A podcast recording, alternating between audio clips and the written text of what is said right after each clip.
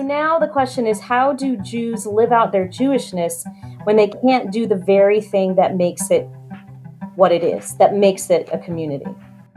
I think for me, one of the, the big challenges is that Jesus is constantly undermining social distance. And so here we are being told not to come close to others, which, as you've mentioned in your tradition, is doubly difficult because of practices and piety. What do you mean, piety? Well, I don't know. I was looking for words. I'm, I'm on uh, a lot of Advil because of a lower back issue. I think, B, that I'm on more prescriptions now than you are.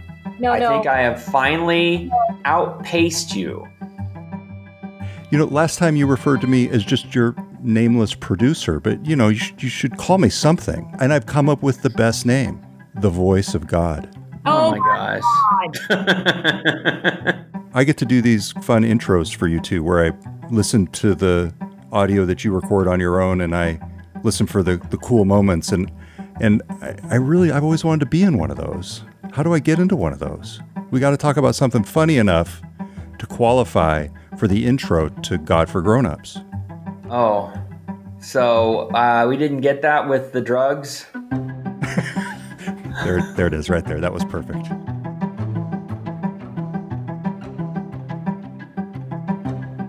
Hi, I'm Dan, I'm B. and this is God for Grown-Ups.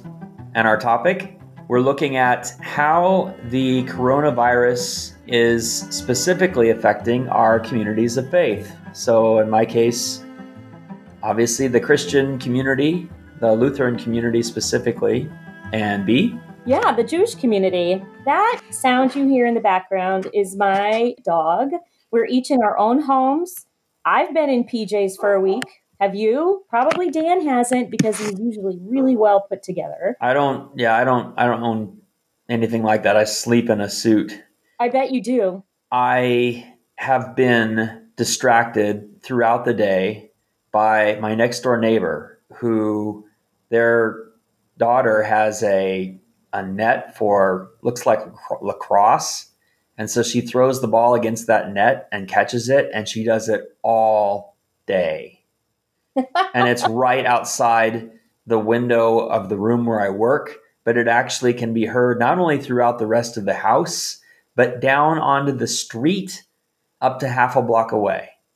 And there is nothing I can do. I thought about writing a note, but that never goes over very well. But there's she's not breaking a law. It's just unless she does this after 10 p.m. So it's terrible. This has been a very difficult time for me. All right. How Well, about how about you? What are you facing besides a barking dog? yeah, Sammy is kind of an idiot. He barks at everything. There's a lot of stuff going on in my family. There's a lot of stuff going on in my community. I think people are struggling a lot right now. Um, it's actually not as hard for me to be at home because I'm a little bit of a homebody, but I'm also an extrovert. Um, so this has been very difficult in that regard. And one of my kids is an extrovert and one's an introvert. So we're just trying to meet everybody's needs and keep them going with school and uh, try to get some semblance of normalcy in the midst of everything. And in that way, it probably looks like almost everybody else's experience. But I feel really lucky because I have a home to hunker down in and I have food to eat and I have the health care we need if, God forbid, we get sick. And I think one of the things we're seeing today in the world is how many people don't have those things that they need. I think you're probably the only person I know who's both an extrovert and a homebody. I just don't really understand that.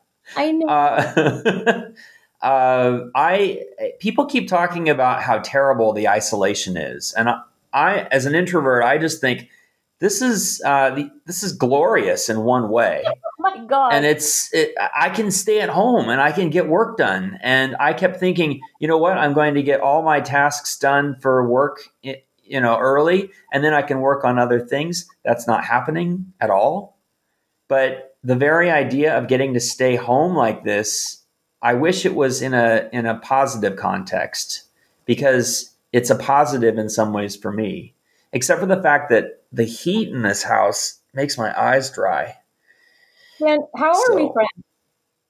we're such radically different people. It is amazing to me. And I just feel so lucky that we somehow found each other. I have Even no idea. Yeah, it's it's a complete mystery. It would probably be one of those mysteries of God kind of questions. How Oh is it that Dan and B are friends? Yes. How is it that they get along when they are so different? When B herself is a contradiction, an extroverted homebody, Aren't we all? and I think we all are contradictions, but yes. And this this very um, strange time that we're in, I think, is bringing out a lot of these inner contradictions. And um, and as we were talking about right before we started recording, um, it's creating crises in communities. You are a minister that has to deal with this very important holy season at a time when people are supposed to stay home and ways in which you're supposed to celebrate community would not be appropriate at this time or acceptable. And I am part of a community that we're supposed to have one of our big everybody get together celebrations coming up, and we're not going to be able to do that for each other. I have so many thoughts there. I mean, we're uh, pre-recording our services and then posting them in audio format online. And up until this week, we were able to meet together, seated far apart, but meet together about eight eight or so people. The choir, the choir director, uh, the cantor that is myself, and a reader uh, or two, two lectors, and it was great. I mean, we were able to record the service. We did a couple. I, I thought we should do a couple, anticipating this could this could stretch out at least a few weeks. But at the same time, it's been really bizarre because I record my sermons at a different time. I don't want to keep people for two or three worship services that we're recording and then have them also listen to sermons that I'm not yet finished working on. But the last one, I, I went down to the church at night and preached to a dark, empty sanctuary, and it was a kind of it was a fascinating experience, actually.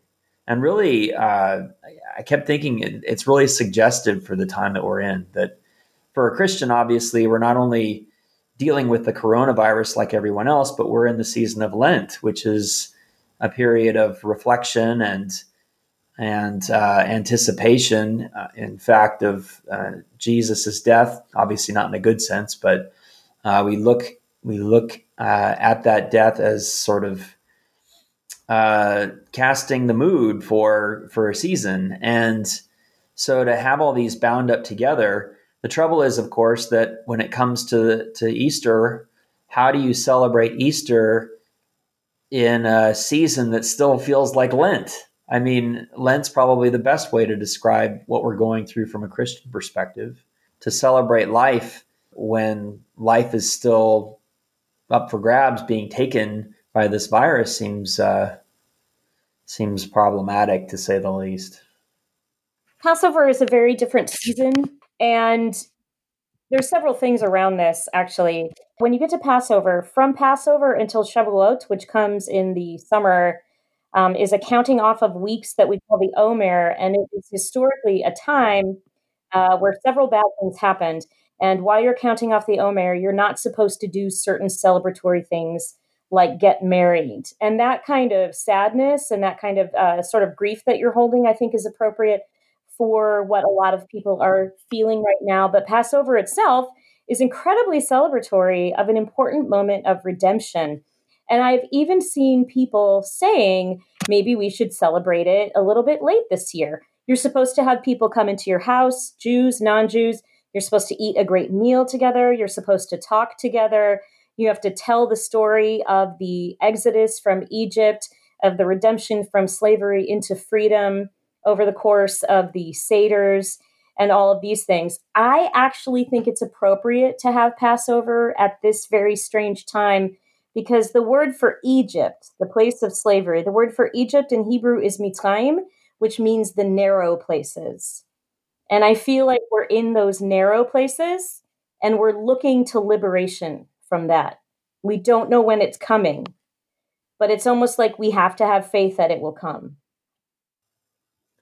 I love how we're both able to, thanks to our traditions, to to use narrative, to use story to frame the experience we're now having, not only individually but collectively.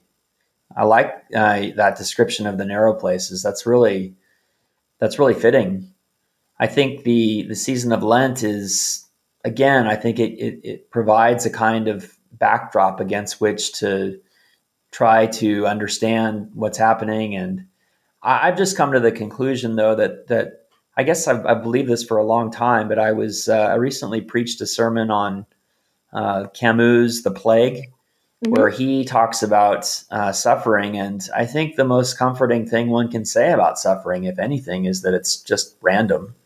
And I, I find uh, looking at, at both that from a seasonal perspective, um, Jesus' suffering, that I don't know. That's kind of it's been on my mind to say the least. How do I how do I make sense of this? And and, and honestly, I, I I don't think there's a way of making sense to a lot of this. It's it's it's a biological fact that we're dealing with here.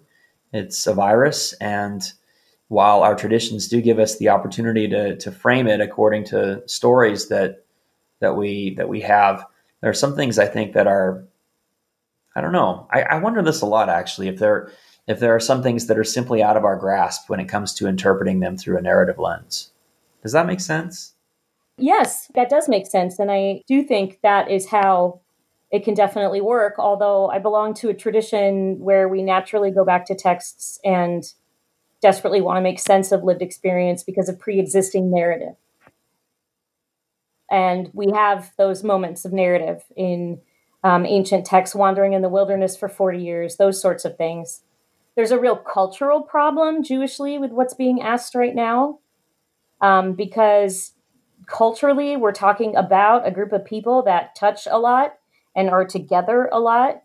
And all of these things are unacceptable. I've just come up with a fourth reason for why I'm not Jewish. What? They touch a lot. Yeah, I know.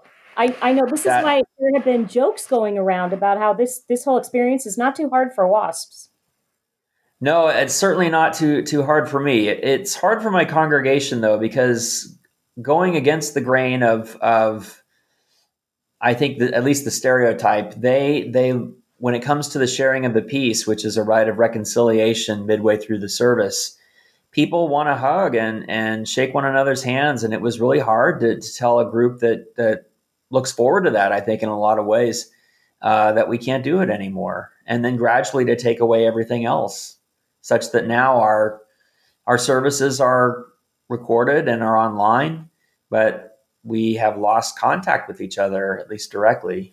So that whole that whole piece about touching, then like I've said before, the dancing that I witnessed at your daughter's bat mitzvah, then the the the whole bacon thing, uh, and then finally uh, Jesus, of course, make it difficult. I didn't know that there would be a fourth, though. This is a new revelation for me. It well, it's a very physically affectionate, in your business, talk about everything sort of culture, and so people are having to make those connections virtually now. I told you that when this all started weeks ago, the first cases in the United States, my synagogue shut down. I remember telling you this. Um, and right. I, and you, I remember you kind of laughing because the synagogue shut down long before any of the churches did in the area. Well, I was laughing at your response. Do you remember what you said? Not exactly. I said it was something like I said I can't believe you're shutting down already and you're like you said something like we're Jews. Oh, we cornered the market on neurosis it was probably a I don't know. Can you have a good neurosis? I think in this case it was certainly warranted. Okay, so honestly, um, Judaism and Hinduism are the two longest living continuous cultures, right? Yeah. And I've actually come across people who think that a degree of neurosis is responsible for survival. Like what? What? How would you give me an example? um, well, uh, cleanliness, for example, neurosis about cleanliness definitely has health benefits. It does, yeah, I guess. I mean, I think in my case, using all this sanitizer and everything has completely ruined my Palmolive hands. Oh, it's really, oh, it's really bad. But I, I want to go back to something you said before about, I mean, that that kind of joke actually reflects a, a, a high degree of privilege. And I've been thinking a lot about that lately. Last night, for example, I had to go to the church to pick up something. It's it's otherwise been closed off. It's about eleven o'clock at night, and I walk to the entrance, and there's a homeless man sleeping next to the door. And I'm thinking to myself, "Wow, okay, I'm I I woke the man up, uh, not to get not not to get him off our property. I don't mind him sleeping there, and I and I say that on behalf of the congregation. But I just felt like, wow, okay, so I'm going into a church and I have this privilege, and here's a man who's sleeping out in the cold. I mean, it was probably maybe 40 degrees last night, something like that, which is really cold to me. Yeah. And I was able to get. We have uh, we have food kits that we prepared last year. I saw this at another church and I really liked the idea of having food kits that had bus passes and and a list of resources. And so I went out and talked with them for a little while and gave him one of the food kits. But I thought, wow, as I was walking back to my car, I thought, it was I really Christ in that situation? That's what I'm called to be. Hmm. And I don't know if I was. I I I do know, and this is something that I think about a lot. I guess you know we, how determined our reading of culture is based on the narratives that we inherit.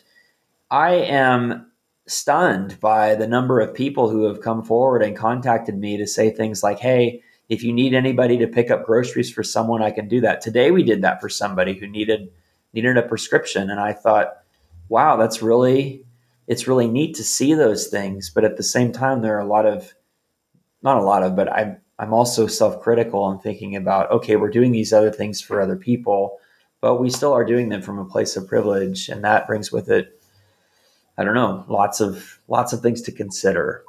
Well, like, like what? If you're doing things to support other people, what else would you do? Well, I think the question, at least in the example I gave, is what more could have I done? So, for example, we have a chapel that's empty. We've had uh, my church decided, uh, uh, based on my my request, my recommendation, following our our administrator, that uh, we open our chapel up to a homeless man who sleeps on the side of the, the church. And and I thought, yeah, that's that's a no brainer. Uh, that's what we're called to do. Mm-hmm. But now I wonder, okay, well, here's another gentleman who's out in the cold. Should I have uh, opened the chapel up for him? We we have to make decisions like this, and Last night I didn't do that. With the other person I did. But so it raises questions not only of what we do, what do we do, but how much do we do of what do we of what we do. Well, I think when you're talking about an epidemic, it complicates things. And um, there's a synagogue in Capitol Hill that regularly opens up its facilities at night for homeless people to sleep. Um, but when you are talking about an epidemic, it's not the same thing in terms of regulating people that are inside of a space um, what would be the benefit in inviting people to come into a space whereby they infect one another or infect other people? We're in a completely different context in that way. Right. And I guess the question again is what, if anything, can our religious traditions help us see and do as we face this crisis? And I think for me, one of the, the big challenges is that Jesus is constantly undermining social distance I mean, he's constantly reaching out to people who were ostracized because it was thought they could, I presumably, communicate that disease to, to other people. And so here we are being told not to come close to others, which, as you've mentioned in your tradition, is is doubly difficult because of practices and piety, but uh, and culture. But but I guess there are some things that I think, gosh, you know, thank God we don't apply these. What do you mean piety? Well, I don't know. I was looking for words. I'm, I'm on uh, a lot of Advil because of a lower back issue. I'm I'm failing. I'm breaking down. You're okay. Yeah. Okay. No, I get that. I attribute all all any I'm, I'm illustrating it right now. Any lack of articulation is because of the drugs. Let's just start there. I think, B, that I'm on more prescriptions now than you are. No, I no. think I have finally, I think I have finally outpaced you. You can go warp speed, but I can do the Kessel run in less than 12 parsecs. I, I can go 0.5 past light speed. I think I have beaten you when it comes to how many medications I am currently taking. Oh, oh, there it is. Remember every every podcast we have that moment where a Star Wars or Star Trek reference is brought up. I didn't catch it. You didn't catch it. I was talking about how I outpace you, that you go warp drive, and I have the ship that did the Kessel run in less than 12 parsecs. Oh, That was a Star Wars, Star Trek reference. Warp Okay. speed. Maybe you are on more drugs than I am, B, because you didn't recognize a reference to Star Trek. no. That's impossible. Life is really bad right now, and I am doing my best. The thing about Jewish community is that the community itself is sacred, but individual Jews don't necessarily have a particular kind of faith. You can belong to a synagogue and you can go to prayer services and do the holidays and all that and not believe in God. And I actually have lots of friends in my Jewish community who identify as Reform or Reconstructionist or Conservative or Orthodox who don't necessarily have a relationship with God. But the Jewish community is a locus of meaning and the practices. And the practices in Judaism require community. The daily prayer services require that 10 people be together praying in order for it to quote unquote count. There are certain prayers that you cannot say without 10 people being there. So, this is part of the challenge we're facing. It's not about individual faith that sometimes gets expression in community. The community is where the life is. And for some people, they might have faith, they might have a relationship with God, but they also might not. So now the question is how do Jews live out their Jewishness when they can't do the very thing that makes it what it is, that makes it a community? I think the the the tendency among Christians is often to make faith a, an individual or personal thing. I think that's prevalent in our context. The language that uh, one must accept Jesus as one's Lord and personal Savior is quite prevalent, even though it never appears as a phrase in any of the 27 books of the New Testament. I think that there are other forms of Christianity, though, my own included, where community is quite essential to faith expression. We don't have a requirement of 10 people. Jesus says in Matthew 18 that where two or more gather, there I am. But that's even an issue now.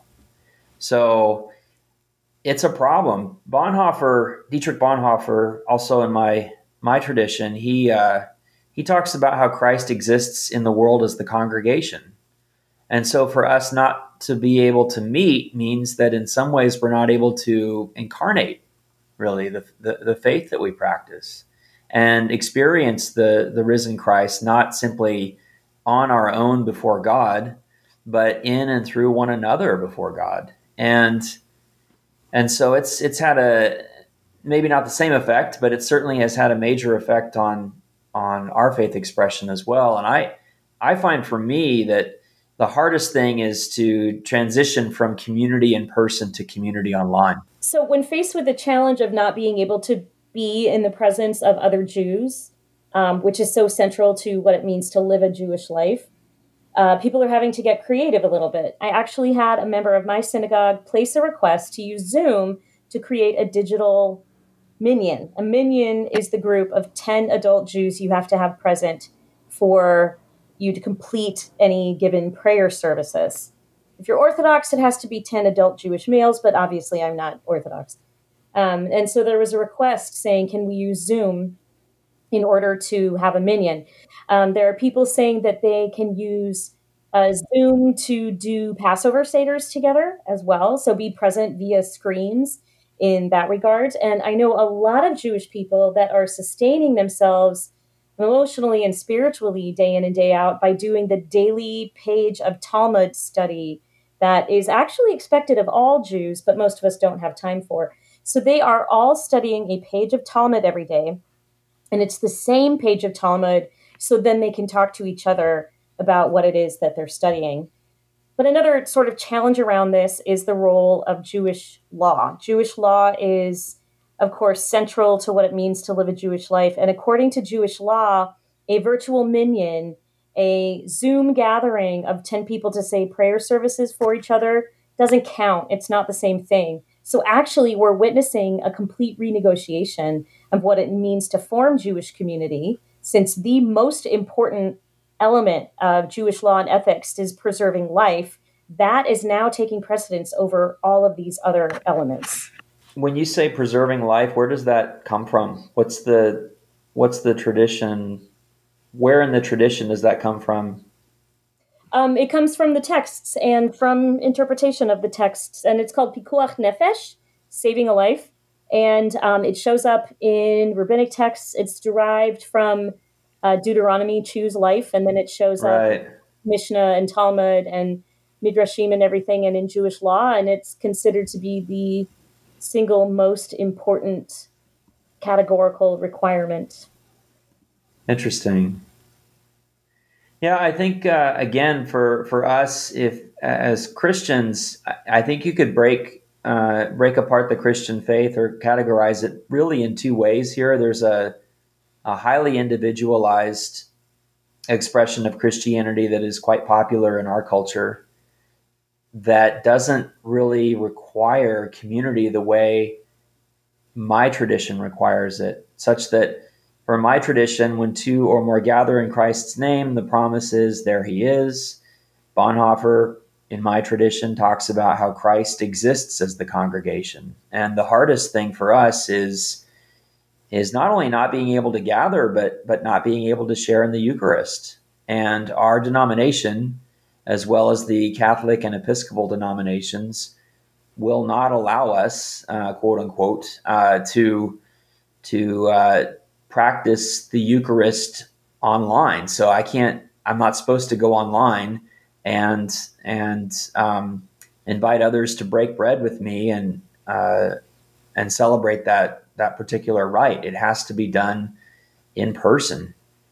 And it makes sense, but a lot of people at the same time are they feel deprived of this. We've been practicing communion once every month, or I'm sorry, once a week.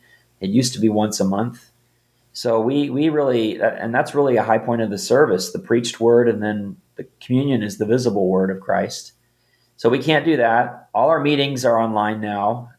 Um, but yeah, I think in some ways for us in this second category of Christianity, this is really really difficult because we're so used to to uh, to making Christ the center, and Christ the center is something we experience where He's promised in the Eucharist and in community uh, and that's not happening now.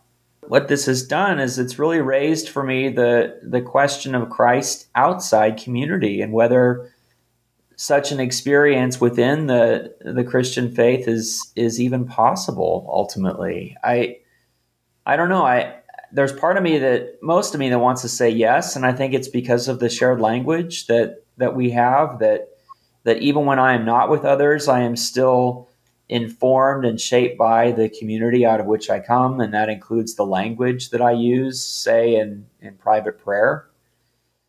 So, so in that sense, there is still community, but I'm I uh, I just have a lot of doubts about how this kind of practice could continue, particularly for a span of weeks or months ahead.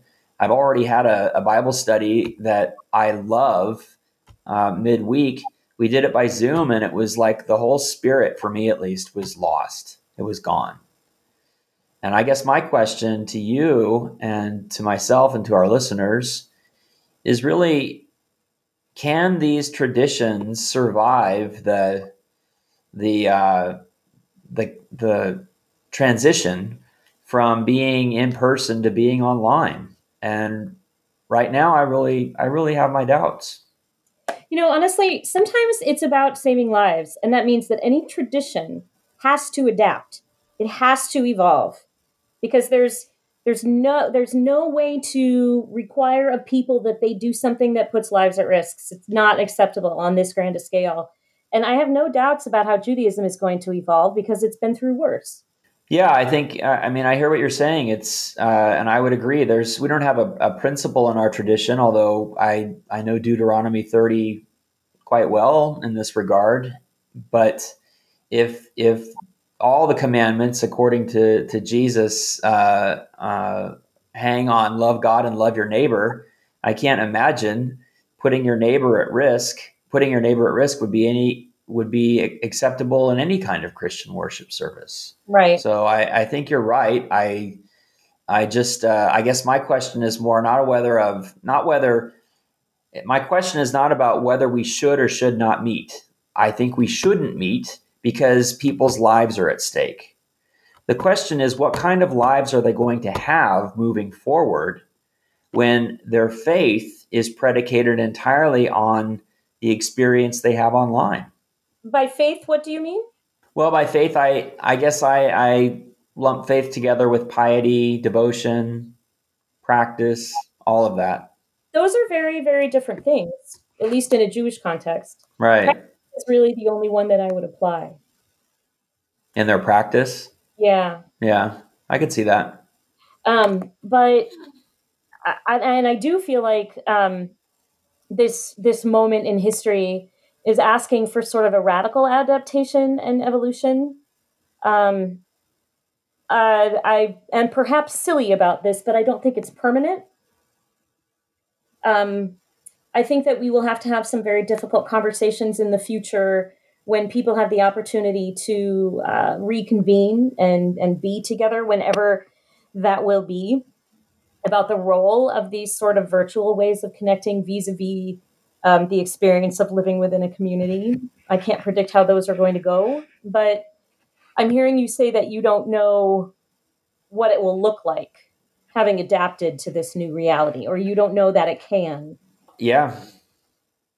Yeah, I don't. And I I'm fascinated actually by by what possibilities could emerge. I mean, it seems like it will it be the case that people will once this virus scare has passed and we we once again gather and assemble will people will there be a spike in uh, in attendance? I suspect there could be but will that spike then die down and, and we go back to business as usual? Or will this significantly increased reliance on technology change the way that we understand who we are and what we do when say we worship god? And I don't know. I I there part there's a big part of me that wants to see the good that can come out of it and the good that's already coming out of it. The fact that I mentioned before that people are stepping forward to volunteer and and to see what people are doing, it really it's really comforting. It's also challenging to my to my theological anthropology, which which expects otherwise. So